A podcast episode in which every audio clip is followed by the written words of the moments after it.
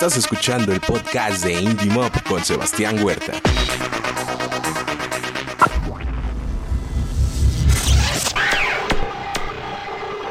Al aire. ¿Qué tal amigos? Bienvenidos a una emisión más de Indie Mob. Los saluda Sebastián Huerta. Gracias por estarnos acompañando en una emisión más de estas patrocinadas por el coronavirus. Y hoy estoy contento de volver a platicar con Nuriban. Eh, él que también en la plática anterior pues nos eh, conversaba sobre la incubadora que resulta ser Aedon Records y también con Mike Ferrera, que es escritor de una de las obras que vamos a estar platicando hoy, pero justamente porque esto es toda una iniciativa para acercar el teatro a la gente en esta cuarentena. Nurivan, Mike, ¿cómo están? Hola, ¿qué tal? Muy bien, Sebastián, muchas gracias. Hola, ¿qué tal? Mucho gusto. Igual bien, gracias. Oigan, pues cuéntenos cómo surge esta eh, idea de traer, eh, llevarle el teatro a su casa a las personas que están en la cuarentena y aparte en el formato en el que lo están haciendo. Bueno, pues te cuento, este, realmente yo me dedico al teatro este, y realmente es una situación en la cual ha frenado muchos trabajos y el sector del teatro, el sector de las artes en general, ha sido frenado completamente y era muy complicado poder tener una entrada o un ingreso de dinero, pero también es importante recalcar que frena mucho el talento y la difusión de las personas que se dedican a esto, sobre todo en el teatro independiente que está a veces un poco aislado de vaya, el mundo de la farándula, ¿no? De, de las personas más renombradas. Y entonces, a raíz de esto es que se me ocurre este, con Aidon Records decir, ¿por qué no hacemos teatro, pero ahora digital? Al final, para que también la gente lo vea, también la gente esté conectada, no se pierda esta, este, pues esta, este cuidado de estar en casa, de no salir, pero tampoco se pierda el entretenimiento teatral. Justamente, ahorita que mencionabas eh, la situación del teatro independiente, de un poco aislado de todo lo demás, eh, cuando empezó todo esto dije, pues si nosotros también estamos aislados, ¿desde cuándo? ¿No? Siendo independientes.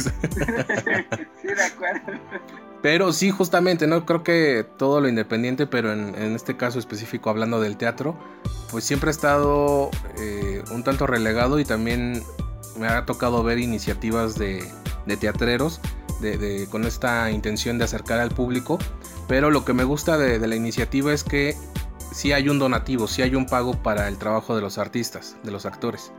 Claro, mira, también es fomentar mucho la parte humana, ¿no? El estar apoyándonos y aquí es te apoyo y de aparte te regalo, digo, te regalo entre comillas porque sí es un donativo, pero te regalo ese este momento o este tiempo para que te entretengas, te distraigas, te olvides un poco de la situación y al final también te digo, concientizar a la gente de que si todos apoyáramos de la misma manera, esto sería mucho mejor la situación en todos los aspectos. Sí, justamente, oigan, eh, cuéntenos cuál es la, la, oferta, la cartelera en este caso para la gente que ya, ya inició esto el 24 de abril, ¿verdad?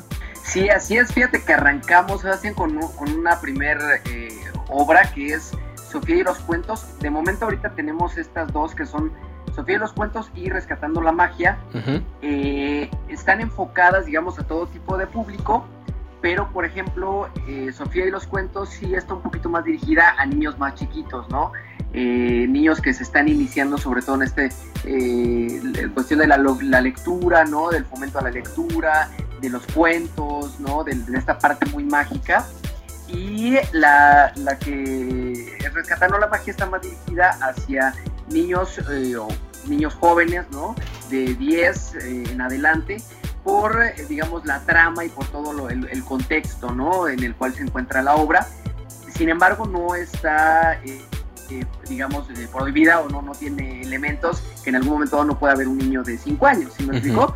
pero puede ser que lo entienda, entienda diferente, ¿no? Porque es un poquito más complejo en otros aspectos. Entonces el viernes estrenamos el primer capítulo de Sofía y los cuentos y hoy justamente ya a partir de las 9 de la noche pueden eh, ya eh, también eh, pedir, digamos, ver la, de Rescatando la Magia, que se estrena el primer capítulo.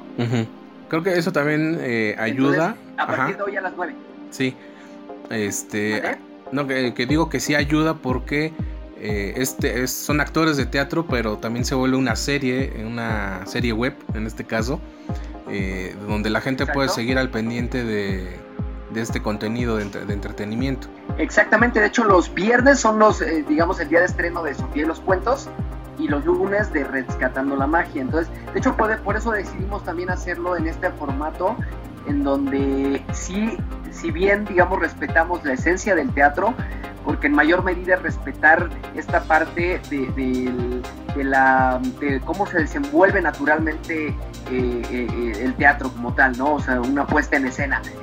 Eh, sin embargo, bueno, sí se usa la tecnología para llevarlo, evidentemente, digitalizarlo y llevarlo a, las personas, a la gente a través de, Internet, pero tratamos de respetar la esencia para que no se convirtiera en una serie de televisión o en una película, así me explico, sino que realmente se sintieran como si estuvieran en el, teatro. Y eh, también, bueno, la intención de hacerlo por capítulos es justamente que, la gente tenga más oportunidad, ¿no? De, continuar viendo eh, el material sin que de una sentada sea como, ah, bueno, pues ya se acabó, gracias y adiós, ¿no? Sino que haya una secuencia en donde la gente pueda estar, como bien comentabas, a la expectativa, ¿no? Y en espera del siguiente capítulo y, empezar también a, darle otra cara de la moneda al teatro, ¿no? Porque como bien dices, el teatro independiente pues es un, es un sector que está de alguna manera un poco olvidado en, diferentes aspectos por la misma gente, o sea, por el mismo público, ¿no? Es difícil que alguien prefiera ir a ver eh, una obra de teatro independiente a ir a ver una película, por ejemplo, al cine, ¿no? Entonces, eh, porque además, bueno, consideran, se ha hecho un estigma al teatro que es caro, ¿no? Este, y, que, no es para todos, que no todo el mundo le entiende o que las obras pues no les van a gustar. Hay, muchos tabús, digamos, de, en torno a. Eh, sin embargo, lo que nosotros queremos es demostrar justamente lo contrario, ¿no? Eh, con, esta nueva propuesta y que además ni siquiera tienes que salir de casa, ¿no? Digo, independientemente de la coyuntura, es una nueva tecnología que estamos, eh, o más bien estamos aprovechando la tecnología para llevar de una nueva forma el teatro a cada uno de los espectadores y además eh, haciéndolo de una manera en la que, ok, lo que tú puedas donar, ¿no? O sea, tampoco es, eh, estamos obligando o dictando a pagar una cantidad en específico, sino es lo que, lo que tú te nazca y lo que puedas en este momento porque somos conscientes que también la situación económica pues ahorita está mermada en general. Es que sí, eh, ahorita que estabas mencionando esto de, de los mitos que hay referente al teatro, pero en, sí creo que todo lo rompe el teatro independiente. Me recordó un amigo que decía, dice, es que todo está bien caro. Y yo, no, me acuerdo si yo tenía pases en ese momento. Dije, hay obras, hay obras gratis, TNB, ¿no? Pero este, no sé, creo que la, gente pues todavía está muy eh, enfocada en, no sé, quieren montajes de Broadway o, de Ocesa. Así, oye, hay muy buen teatro, que te salen 40, 30 pesos y, en lo que puede podemos regresar a, las salas de teatro, creo que esta es una excelente oportunidad de, seguirse entreteniendo. Sobre todo valorar, no valorar el trabajo que hacen no solamente actores, todo lo que implica el teatro, productores, escenógrafos, música, o sea, valorar realmente el trabajo y desempeño que hacen para crear las diferentes historias que hay en el teatro. Es mucho de eso, cultura que tal vez nos hace falta y que también con esto podemos fomentar esa cultura de que te apoyo, te ayudo, pero también atrás de eso hay personas trabajando, porque no deja de ser al final un trabajo y aunque muchos dicen es que es el amor al arte, sí, pero también hay gente que vive de ese amor al arte y hay que estar siempre apoyándonos entre todos y esta es una situación que nos está poniendo el ejemplo muy claro, que si nos apoyamos entre todos es mucho mejor y más sano poder salir adelante. Justamente yo platicaba en episodios anteriores de que todavía mucha gente tiene la idea esta de el, aplauso es el alimento del artista. Y dije, no, ¿qué creen que con eso no se paga la renta? ya tuviera yo obesidad. Sí, no, entonces, así de, no, por agradecimientos, créanme que yo ya viviría en Polanco, pero no, no queda. Estoy de acuerdo completamente. Creo que ahí todavía hay una falsa idea de que, porque incluso entre mismos artistas, los que son muy clavados, ¿no? O sea, que sí están muy extremistas, son así, de que no, si cobras estás prostituyéndote, incluso es una frase muy, muy conocida, ¿no? Este, si llegas a cobrar algo, no, ya, ya estás prostituyendo el arte o tú ya te estás prostituyendo como artista.